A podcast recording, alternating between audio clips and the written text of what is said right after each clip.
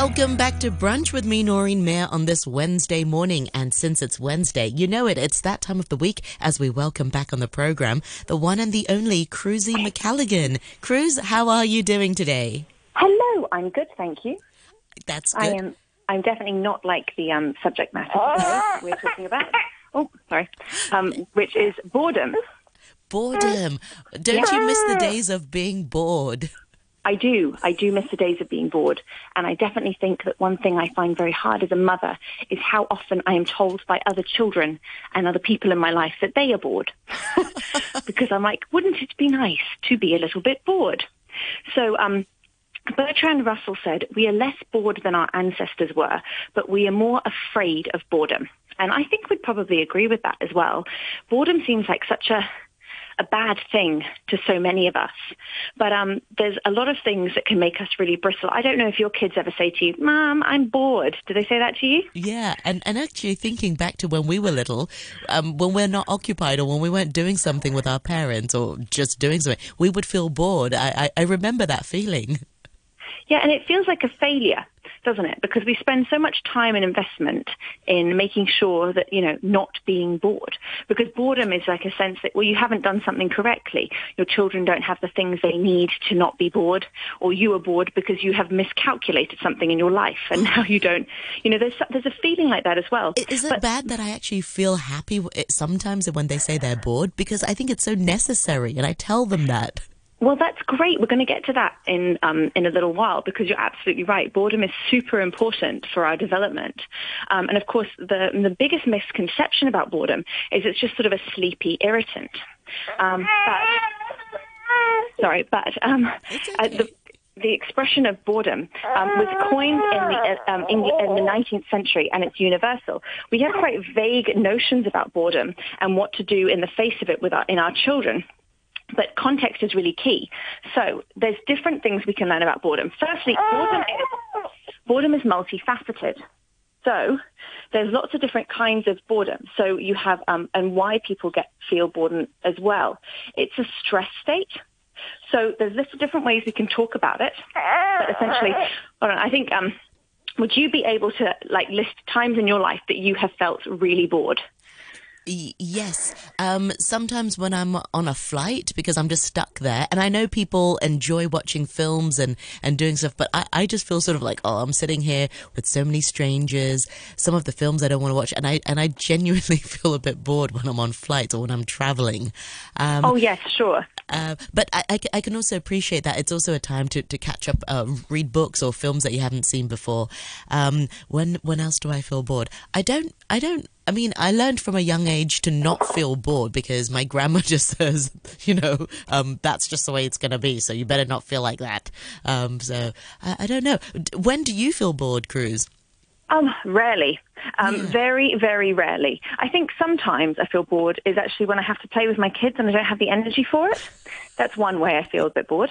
Yeah, okay. Yeah, feeling bored of what you do. Oh, yeah, I didn't even think about that. Yeah, sometimes you can feel a bit bored with what you do. Some people feel bored with their work. Some people feel bored if they have to cook or if they have to tidy up the house. I suppose, yeah, that's I feel bored when I tidy up the house. I don't like it. So there's absolutely. So there's different types of boredom. The first they call indifferent boredom. This is when you're feeling low energy, but you're in pretty good spirits.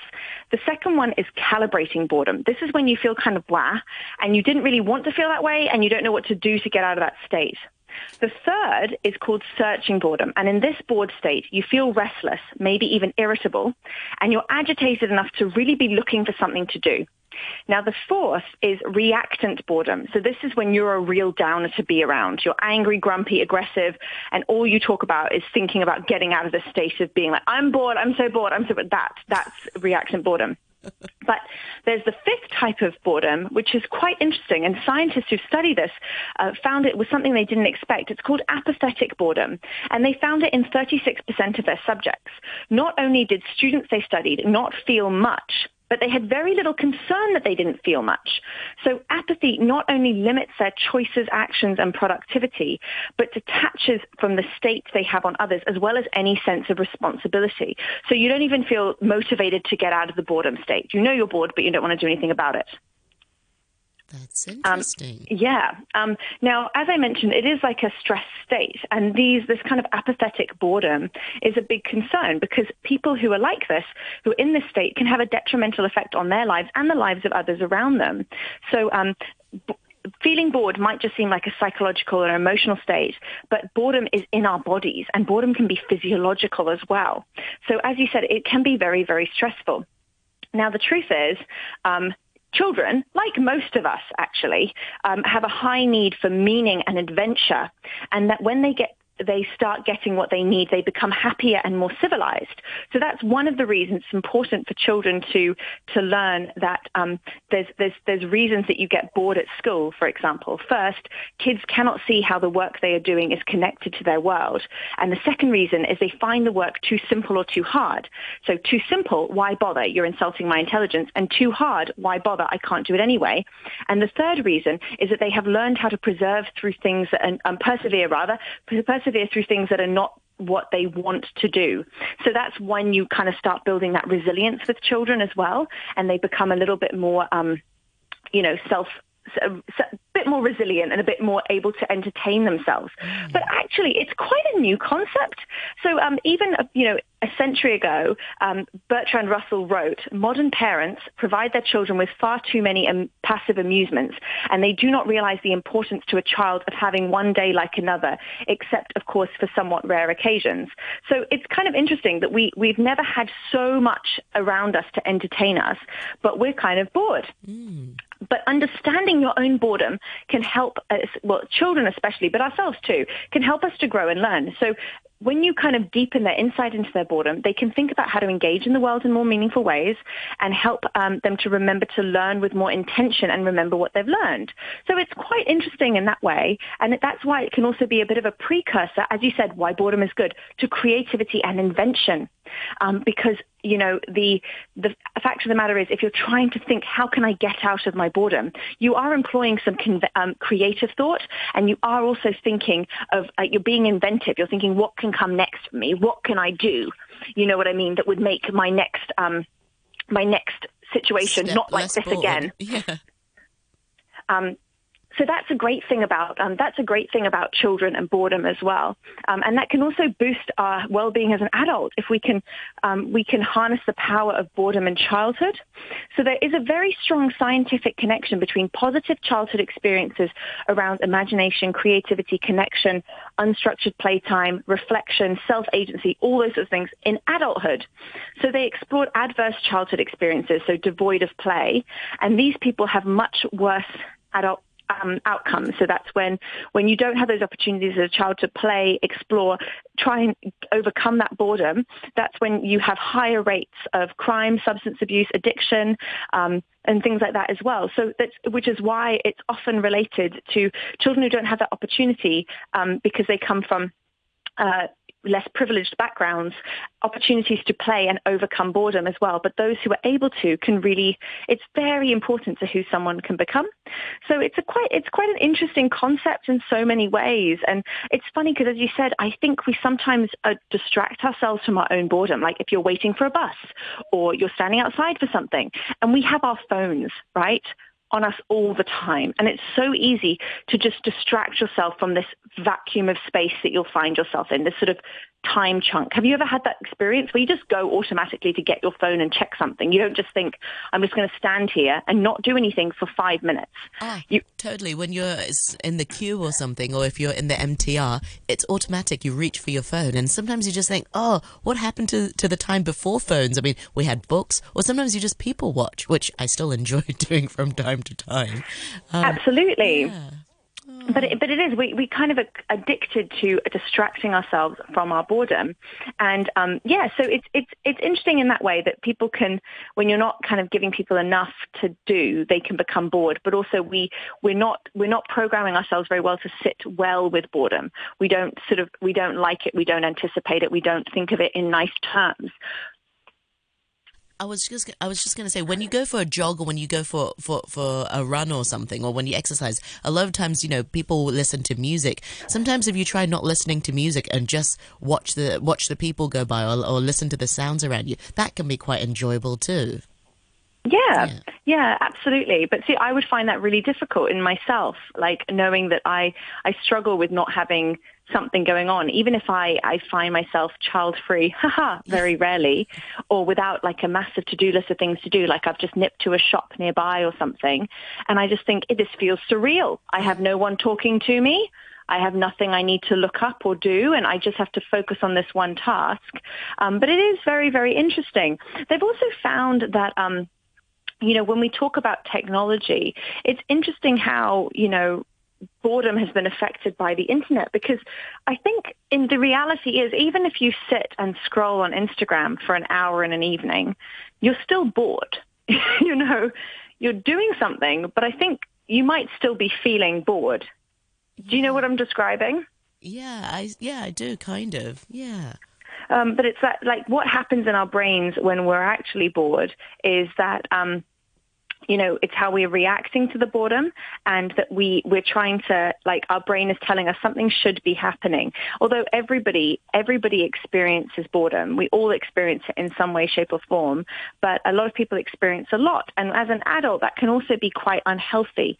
And they found that boredom can, for example, affect treatment from depression and recovery from other mental health challenges, because you need to be engaging your brain as well. So there's a lot of studies at the moment, which is, I find really interesting, a lot of studies looking at trying to understand how people react negative, why some people react negatively to boredom, and why some people have no ill effects of it, and why some people find it very frustrating and they need to get out of boredom immediately. So there's a lot of studies going on at the moment. It's quite an interesting time in history to be talking about being bored. But they've also found that people who have that the brain activity of those prone to boredom, so those who are people who are getting bored a little bit more often, they have like a specific brainwave as well. So it might also be just something that's in ourselves. It's not just something we can overcome. It might be a different, like we're just programmed a bit differently. And they found that people who were prone to boredom on a daily basis displayed more activity in the right frontal brain area during a repetitive task, and they became increasingly bored. So they found that the people who were good at coping with boredom in everyday life, based on studies they've done, shifted more towards the left brain, and that those who didn't cope as well in everyday life shifted more to the right brain. So it's quite interesting in that way as well, that different people would find it. Yeah, whereas I often think to myself, I would love an opportunity to be bored. I would really love a chance. What would you do if you were bored? If you found yourself without a phone right now in the studio, say there was a power cut, how would you solve that problem? Oh, say there's a power cut in the studio. I think I'd definitely run out to get the technician to give me a hand. And actually, this kind of happened earlier today with our playout system. So we were all on standby with different creative people. Had SD cards, people had CDs, and the backup stack players ready to go. But Cruz, a lot of times we're so used to multitasking, it's sometimes difficult to sort of peel back those layers. So that's why say, for example, people like us, we can't do nothing, because even when we have nothing to do, we'll have to find something because we want to be productive. We feel like, this is a spare 15 minutes. I've got to maybe do some online shopping to make sure all the groceries are stocked up. Exactly. And of course, a lot of the proneness to boredom can be associated with self-control problems, including addiction, gambling, binge eating. Like there's that old adage, like the devil, idle hands are the devil's workshop, right? So if we're idle, if we're bored, we have a bit more of an impulsive mindset and are looking for new experiences as well. Which I guess is something like I always thought with growing up in Hong Kong as a child, you have a lot to do.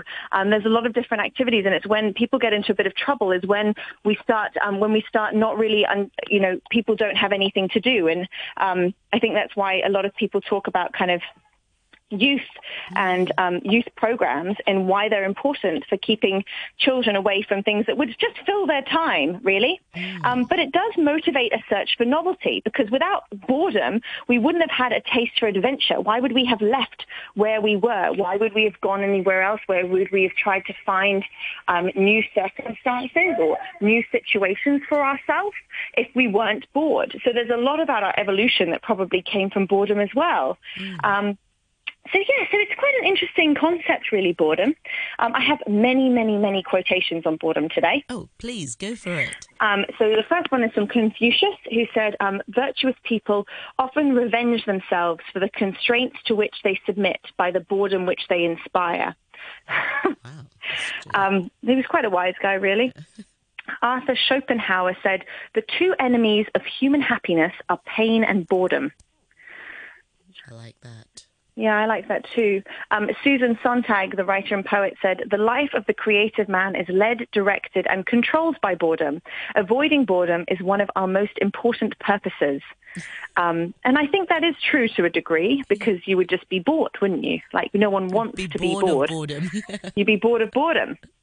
Sushant Singh Rajput said, for me, the opposite of happiness isn't sadness, but boredom. And I think that's probably true too. Sadness is an energy-intensive activity, isn't it, really? Like, it takes a lot of our energy. It does a lot for us. Boredom is giving us nothing. And Thomas Szasz, which I can't say properly, I wish I could pronounce that, S-Z-A-S-Z. Szasz. I can't say it. Anyway, he said that boredom is the feeling that everything is a waste of time. Serenity is the feeling that nothing is. Oh, wow. That's deep too. Oh. So maybe that's a way of us dealing with that, is to try and find a more serene way of being.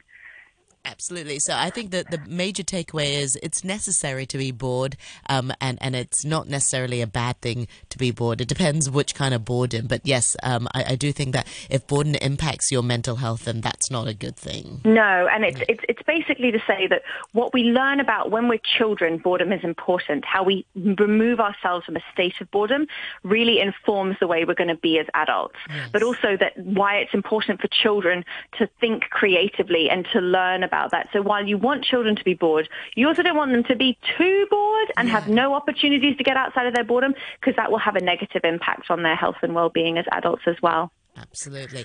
Well, Cruz, thank you so much for this audio column, and I look forward to more chats with you next week. Thank you very much. Thank you.